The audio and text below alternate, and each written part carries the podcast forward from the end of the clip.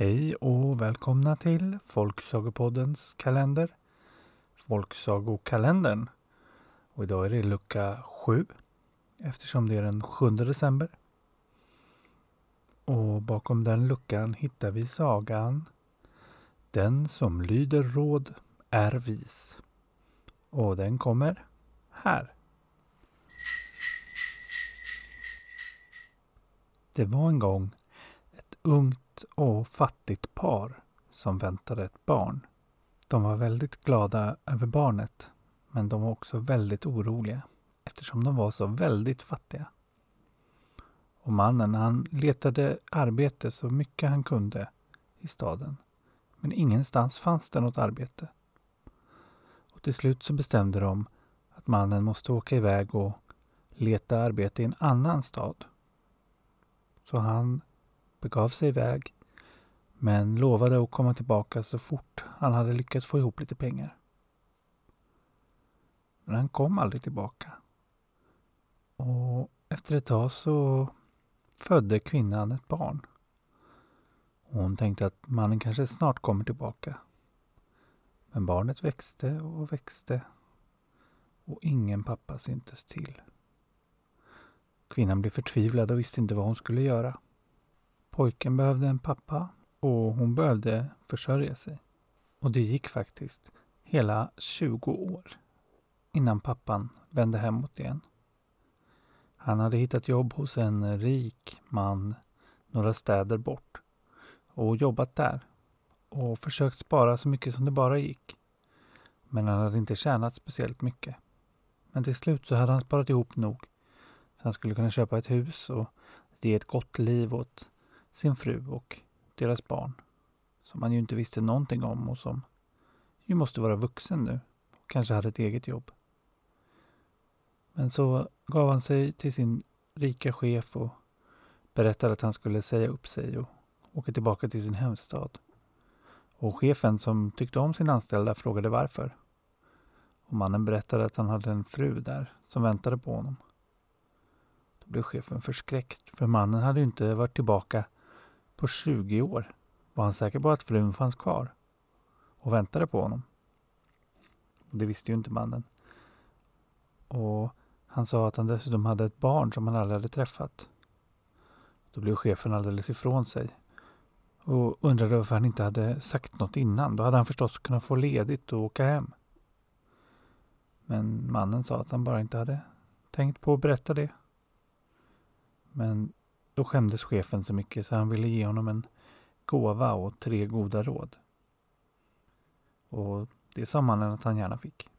Så hans chef gav honom en stor limpa och sa åt honom att inte skära upp den förrän han kände att han var sitt allra lyckligaste. Och sen fick han de tre goda råden. Det första, det var att aldrig avvika från den vägen man hade sett ut att man skulle gå. Det andra, det var att aldrig fråga om sånt som inte angick en. Och det tredje var att om man någon gång kände för att göra någonting dumt så ska man tänka efter tre gånger innan man gör det. Mannen tackade för råden och för brödet och begav sig iväg. Och när han hade gått en bit så mötte han upp tre andra vandrare som han slog följe med. Det var ganska långt tillbaka till sin hemstad och han visste att han skulle behöva övernatta åtminstone två nätter innan han var tillbaka.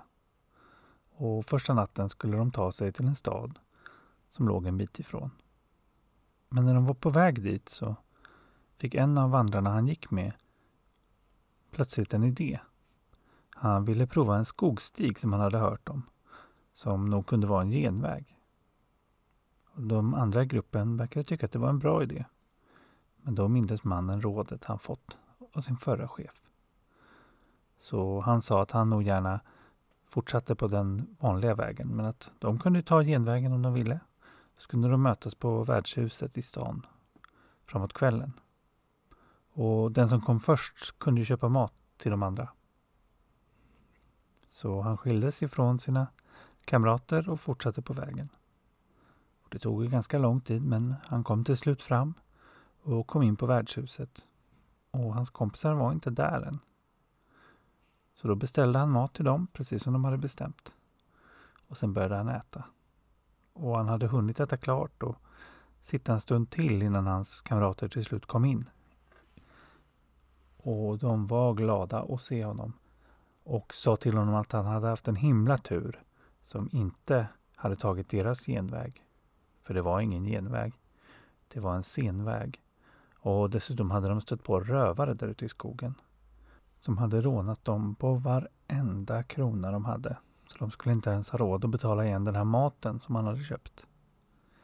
Men det sa mannen inte var några problem. Och så gick de och la sig. Och morgonen efter så gav de sig vidare. Och på vägen så skildes de åt för de andra vandrarna skulle åt ett annat håll. Och mannen fick vandra ensam en dag tills han kom fram till nästa stad där han skulle övernatta. Men då var det fullt på det vanliga värdshuset. Men han fick tips om ett annat värdshus lite längre ner på en gata som såg ganska skum ut. Och värdshuset såg ännu skummare ut. Men eh, mannen som jobbade där sa att det fanns plats för natten och pekade på en bänk som låg i det stora rummet, som också var matsal. Så mannen gick och la sig där. Men han hade inte hunnit somna förrän det kom in någon annan på värdshuset. Det var en mager och sliten gammal man som såg ut som att han var en hemlös. Och han släpade sig fram till bardisken där värdshusvärden stod. Så bad han om något att äta och dricka. Och då fick han något att äta och något att dricka. Men det var inte serverat i ett glas och en tallrik. Nej, maten och drycken var serverad ur varsin dödskalle. Den magra mannen åt och drack och sen begav han sig iväg. Mannen som låg på bänken och tittade tyckte att det var väldigt underligt. Men han sa inget då. Men värdshusvärden fick syn på att mannen var vaken och frågade honom om han sov. Och mannen sa nej. Och så frågade värdshusvärden om han hade sett gästen som just var där. Och mannen sa ja. Då frågade värdshusvärden om han inte undrade något. Och det gjorde ju mannen verkligen. Han undrade vad det där var för konstig gäst och varför han åt och drack ur dödskallar och varför de ens serverade mat och dryck ur dödskallar där. Men innan han hann fråga så mindes han rådet han hade fått av sin förra chef. Att Inte fråga om sånt som inte angår en. Och det angick ju faktiskt inte honom vad det var för gäst eller vad det var han åt och drack ur. Så istället för att fråga så sa han Nej, jag undrar ingenting. Och då skrattade värdshusvärden och sa att det var ju tur för honom det. För alla näsvisa gäster som ställde för mycket frågor. De gjorde de saken kort med och högg halsen av och gjorde om till korv. Och så visade han upp ett stort knippe med en nystoppad korv. Och då förstod mannen att det nog var dags för honom att gå. Fast det var mitt i natten. Så hela den natten så vandrade han istället för att sova. Och tidigt på morgonen var han framme i sin gamla hemstad. Då la han sig för att sova några timmar under ett träd innan han gav sig iväg för att leta efter sin fru och sitt barn. När han vaknade så begav han sig genast hem till sitt gamla hem och knackade på. Men det var inte hans fru som öppnade. Var några främlingar. Och han frågade dem om de visste vart hans fru tagit vägen. Och de sa att hon bodde i prästgården nu. Det tyckte han ju var lite konstigt. Men han begav sig till prästgården och knackade på där. Och då öppnade hans fru men hon såg förstås annorlunda ut för hon var 20 år äldre. Men hon var fortfarande vacker, tyckte han. Men hon verkade inte känna igen honom. Och han bestämde sig för att inte avslöja vem han var förrän han visste lite mer. Så han sa bara att han var en vandrare som var på genomresa som undrade om han kunde få sova över på prästgården i natt. Han kunde såklart betala för sig. Hon sa att det säkert skulle gå bra och att det nog inte skulle behövas någon betalning men hon måste fråga prästen när han kommer tillbaka. Och snart kom han. Det var en ung och mycket vacker präst. Och det första han gjorde när han kom hem var att gå fram till mannens fru och kyssa henne på kinden. Och då förstod mannen att det nog inte var hans fru längre utan att hon var gift med den här unga, vackra prästen. Han blev förstås mycket ledsen men samtidigt förstod han att han hade varit borta alldeles för länge. Och då blev han ju ännu ledsnare. Mest på sig själv förstås.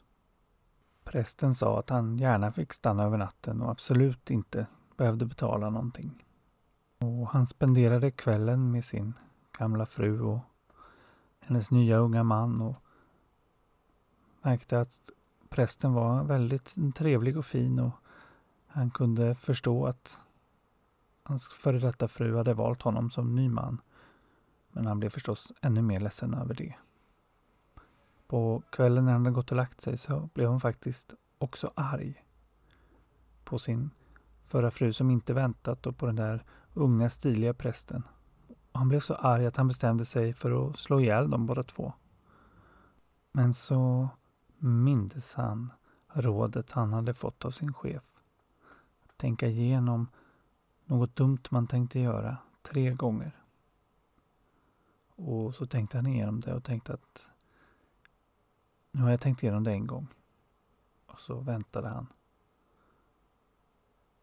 Men han visste inte riktigt hur länge han skulle vänta och han var fortfarande väldigt arg så när det hade gått någon timme så var han igen på gång för att slå ihjäl sin gamla fru och hennes nya man. Men då tänkte han efter den andra gången och tänkte att det kanske ändå var dumt att slå ihjäl sin gamla fru som han ju tyckte mycket om. Den där unga prästen var ju också trevlig. Och nu hade han ju faktiskt eh, lite pengar som han sparat och kunde ju starta ett nytt liv här i staden. Så han somnade faktiskt där, hemma hos prästen och hans förra fru. Men så väcktes han av en mardröm. Han hade drömt om sin förra fru och prästen och att de hade massa små söta barn och hans eget barn verkade inte ens bo här. Och då blev han sådär upprörd igen.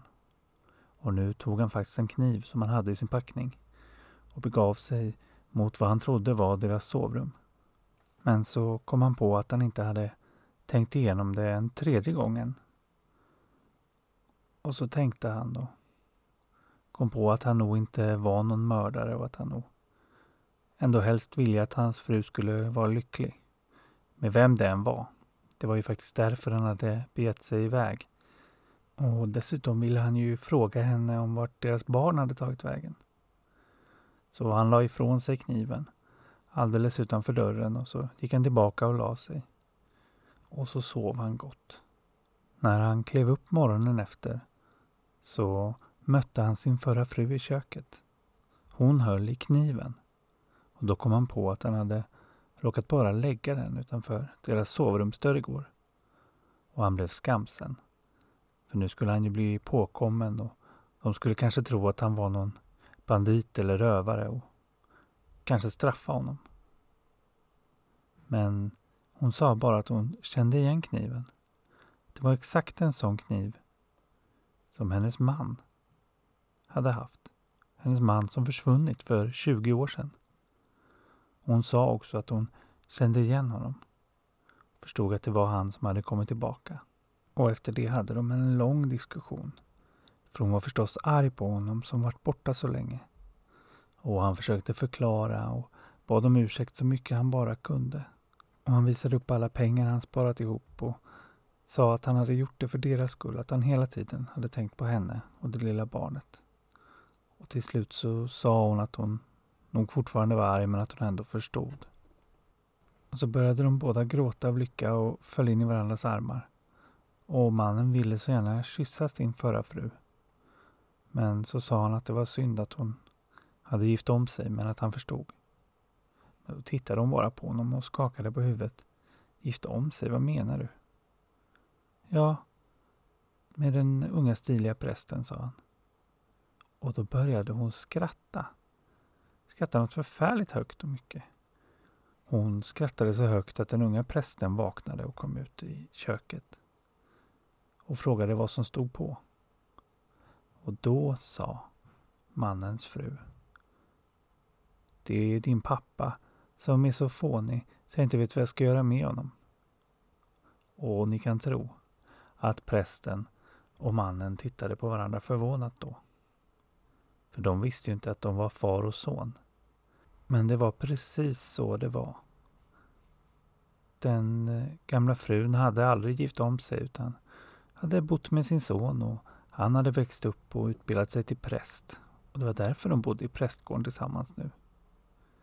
Det var väl en himla tur att mannen hade lyssnat på råden och inte gått vilse i skogen och inte blivit mördad på den där krogen och inte mördat sin fru och sin son.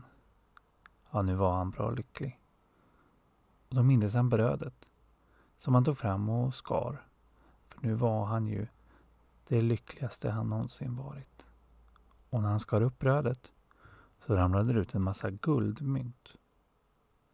Ja, och så bra kan det faktiskt gå för den som är vis nog att lyssna på goda råd. För mannen och hans fru och deras son, de levde lyckliga tillsammans i många, många år.